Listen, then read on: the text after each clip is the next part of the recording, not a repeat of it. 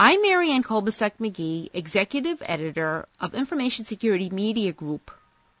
Today I'm speaking with Gary Glover, Senior Director of Security Assessments at consulting firm Security Metrics. Gary will be speaking to us about some of the challenges involved with securing remote access applications. Hi, Gary.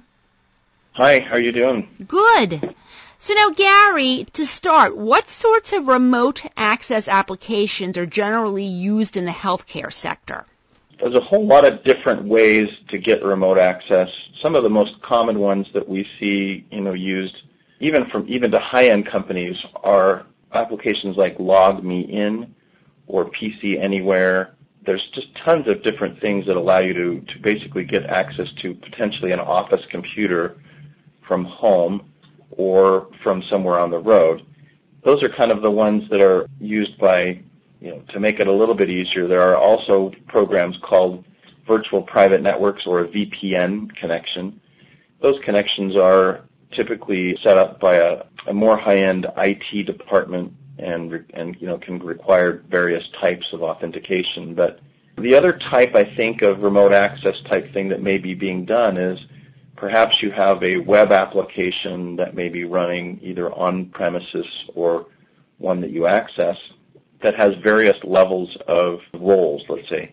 So maybe somebody's just a normal user, but somebody else is an administrator, and so remote access of that software, whether it's maybe even in the cloud or hosted at your location, can be used if somebody gets your password and your username, can be used to go in and make changes, can be used to get uh, sensitive data out that shouldn't be released to someone a lower privilege, maybe you know you're getting the higher privilege manager type access to everybody's data rather than just your own data, things like that. So in the healthcare sector, this sort of remote access could potentially give someone uh, unauthorized access to patient data, for instance, clinical data? Yeah, and that's really the critical thing. So patient data, maybe even all the way to social security numbers, et cetera. I was at a doctor's office not too long ago for my own use. There was some time for me to wait, so I got on my computer and uh, was doing some work, realized they didn't have a file, so I thought, oh, I wonder if they have wireless. They did. So I got onto their wireless, there was no password, and got the file. While I was there, I decided, well, I wonder, I wonder how secure these guys are. So I just looked around just briefly a little bit, saw that they had a server that was exposed, noticed that the password was null. In other words, you didn't have to enter a password. And I was quickly inside all the way to the back side and could see things like files that may contain credit card numbers, etc. I quickly got out, talked to the doctor after my appointment, and uh, asked them, you know, if they needed any help or whatever. He said, no, no, no, my brother does it. We're okay. I said, okay, well, that's, that's pretty good. You're pretty open. So wireless can be a way that people can get in, and if you just don't even, you know, people may not think that wireless is that everybody may be poking around, but there's a lot of smart people out there that just kind of are curious as well. But once you're inside, depending on the type of connection, if you are getting a direct network connection, like getting onto somebody's wireless, or if you have a virtual private network and use a really poor password, you're there as if your computer is fully privileged on their network, then you can then potentially attack other systems and see if, you know, if they have bad passwords or whatever, or no passwords, and then when you're on the back-end server, you basically have the keys to the kingdom and can do just like anybody, a root access person on, on a computer or a server in, in the office. So you're a super user. So within the within the healthcare sector, who would you say is most at risk? Or is it you know these smaller doctor offices that perhaps don't have the resources or the manpower or the know-how to to secure these systems, or can they also be, you know, an issue at uh, hospitals if there's a uh, an office there that has a system running and it's not properly secure? What are your what's your advice? Well, and I don't think it really matters whether you're big or small. It really kind of depends on on how you've configured and set up your systems. There are really large organizations, healthcare organizations that have poor practices on their perimeter. In other words, on the on the edge of their internet, they are allowing people more access than they should, or they're having poor remote access security. We can talk about that maybe a little bit later, what things you can do to secure remote access. But it doesn't matter whether you're big or small. The small people, you know, I don't know, are they more prone to it? I can't really say. Perhaps because they're really trying to do healthcare and not really worried about securing systems. They just want to, make people well and, and, and et cetera. So provide those services. So they may get neighbors or relatives or friends or, or some small IT company nearby to try to help them out since they're not, that's not their expertise. However, even some of the biggest guys with super fancy IT departments, their departments, you know, the guys in their department just may not be thinking security or they may not really realize that, you know, we think it's really secure, but it turns out we only have one level of authentication. All that's required is a password. When, when you're getting really deep remote access right into systems, you may want to have a second factor of authentication. Much like when you use a bank or something, they may they give you a little key fob or a token or some sort of a thing, fingerprint, you know, whatever it may be, to to second to provide a second layer of authentication. So you mentioned multi-factor authentication. Are there any other steps that healthcare entities really need to take to better secure these applications? I think there's a couple of couple of things you can do. Number one, it really comes down to education in, in many ways of, of employees. It starts there. They need to to set strong passwords. There are some things that IT departments and software may allow you to configure or require stronger passwords. You know, lately on the web, you've been noticing you've probably got to, you know, in the last five years, you've had to add stronger and stronger passwords to various accounts you may have on the web. So that's getting more prevalent. You need to have long passwords with uppercase and lowercase and numbers and a symbol and um, fairly random or a, or a weird pattern on the keyboard or the first letter of a song phrase that you really like, first letters of each of each word, something like that that is not searchable or dictionary contained in a dictionary. So setting strong passwords is probably the first line of defense. Uh, the second line of defense would then be training your people not to give out their passwords to people that shouldn't be getting them. And social engineering attacks are very common and very successful in most cases where people are posing as HR or posing as the IT department and saying that there's a problem with your password or something, please let me know what it is and I'll help you reset it. You know, there's all kinds of different ways that people can do that. So just training people to be wary, really confirming who it is you're talking to and whether they have the right to know that information, et cetera. And then the, the highest level then of security for remote access would be requiring that second factor or a multi-factor of authentication above and beyond a password. A username doesn't count as an authentication. A password counts as one layer, and that's something you know in your head.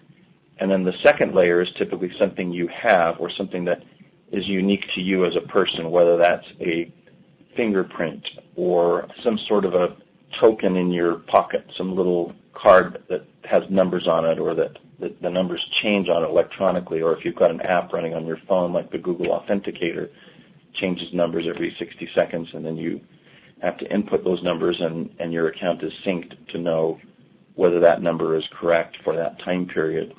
So that second factor is something that, that uniquely identifies you as you and only you should have possession of that thing, that token, that number, maybe your cell phone, maybe it calls your cell phone and asks you to type in a PIN. I mean, there's hundreds of ways of doing that second factor of authentication.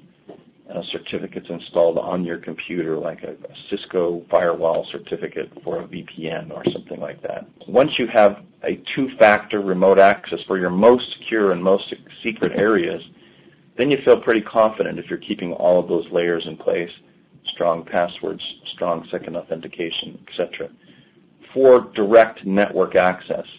Now, if we're talking just about web application access and, and you know, a manager role versus a, a user role or a patient role, that really, you know, there are things that can be done there, and that's something you can ask as far as your software provider or maybe if you develop your own software can do. There may you may be able to require things like SSL certificates for connecting to that manager role. You may require stronger passwords, etc.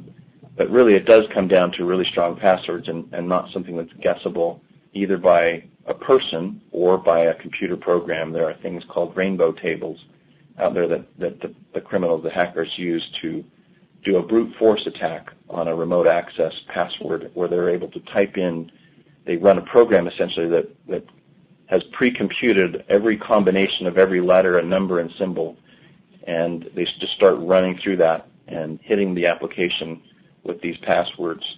You know, it may be that it takes them a long time to do that because the password may time out or something, or the uh, application may time out after so many passwords, but then they just time it. They just say, well, we'll just take six months to do this rather than, you know, really fast. So computers have plenty of time, hackers have plenty of time, and it's amazing that most of the compromises that we see that are occurring are bad remote access that could have been easily prevented by strong passwords. Now, with that said, what are the biggest risks that are posed by having insecure remote access to these applications? You mentioned that you basically could provide the, the keys to the kingdom to someone who is intent in getting in. If someone does get in, well, what is the next layer of security that you recommend to prevent extensive damage or a compromise to data? Well, then you get into kind of like the whole, whenever you see a, a physically secure facility, you'll notice different layers of controls as you get closer to the facility. There's a fence a ways out. There's a big empty grass space. There's a tall wall with barbed wire. There's guards. There's dogs. There's bars. There's whatever. I mean, all these different layers of things that go before you can get to the most secure thing at Fort Knox or whatever. Similarly, that same kind of a structure has to be built inside an entity's network perimeter. Your firewall is the first layer of defense, and so making sure that you have a strong firewall and don't expose too many things. However, remote access is often something that you expose. So if somebody gets through that layer and gets inside, now if he's on his own computer, he's just sitting there in your own network on his computer if he's got a VPN or if he's a log me in type of a person now, or he may be you know logged into your workstation in the corporate environment. So now what he's got to do is jump around and try to find more stuff. Typically, they don't come into a network necessarily as root big super user. They then get in there and they spend time sniffing around, figuring out what they can do. They they escalate privilege. They'll start then doing the same kind of attacking from your computer to a main back-end server at the hospital or at the healthcare organization or whatever to see if they can, can crack a password there, or they'll look to see if there's a vulnerability on a on an application that's exposed inside. Maybe a web application has a was written poorly, and there's a there's something called SQL injection, or they can attack a database through an application just by sending funky commands to it that people are not expecting, and then start gleaning data. So they don't even have to leave their computer or even you know like a workstation inside the network and get that kind of a data from a, from a network or from a database. They can just start telling the database they need something. It will kind of freak out and go, oh, okay, I'll give you a bunch of this stuff. And then they just start collecting, and that's going to be like potentially patient names, addresses, records, social security numbers, those kind of things that are typical in a, in a large healthcare breach are the are, is the sensitive data they're going after some way that they could potentially use to break into your bank account or file taxes for you or whatever it may be. Uh, they're looking for just that sensitive information. So there needs to be tripwires set up inside the network. There's all kinds of software that, that can be used for intrusion detection. You can notice when people are doing weird things, like an internal brute force attack. You would want to be alerted that that's happening. So that's another one of those layers. And so an IT department needs to set that up in a large organization or, you know, in a small organization there are, you know, fairly cheap software packages you can get to put on there. However, the hard part is monitoring. I mean, even if you have all this software installed, these tripwires that, that the bad guys will trigger as they go through looking for things in your network, if those are all set up, yet nobody's looking at those indicators, nobody's looking to see whether anybody's inside, then they can still do whatever they want. It doesn't really matter. So it's it's an awareness thing. But boy, once you're inside a network and you and if you've got time on your side, you can pretty much get anywhere and do anything. Snag data from databases and look for credit card numbers even if the uh, institution is taking credit card data. And there's all kinds of things that you can lose.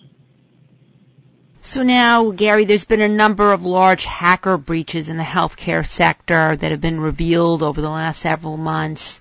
And in some of these cases, apparently the breaches went undetected for quite a while. What are the biggest lessons or the number one lesson that you think healthcare providers should learn from those other examples?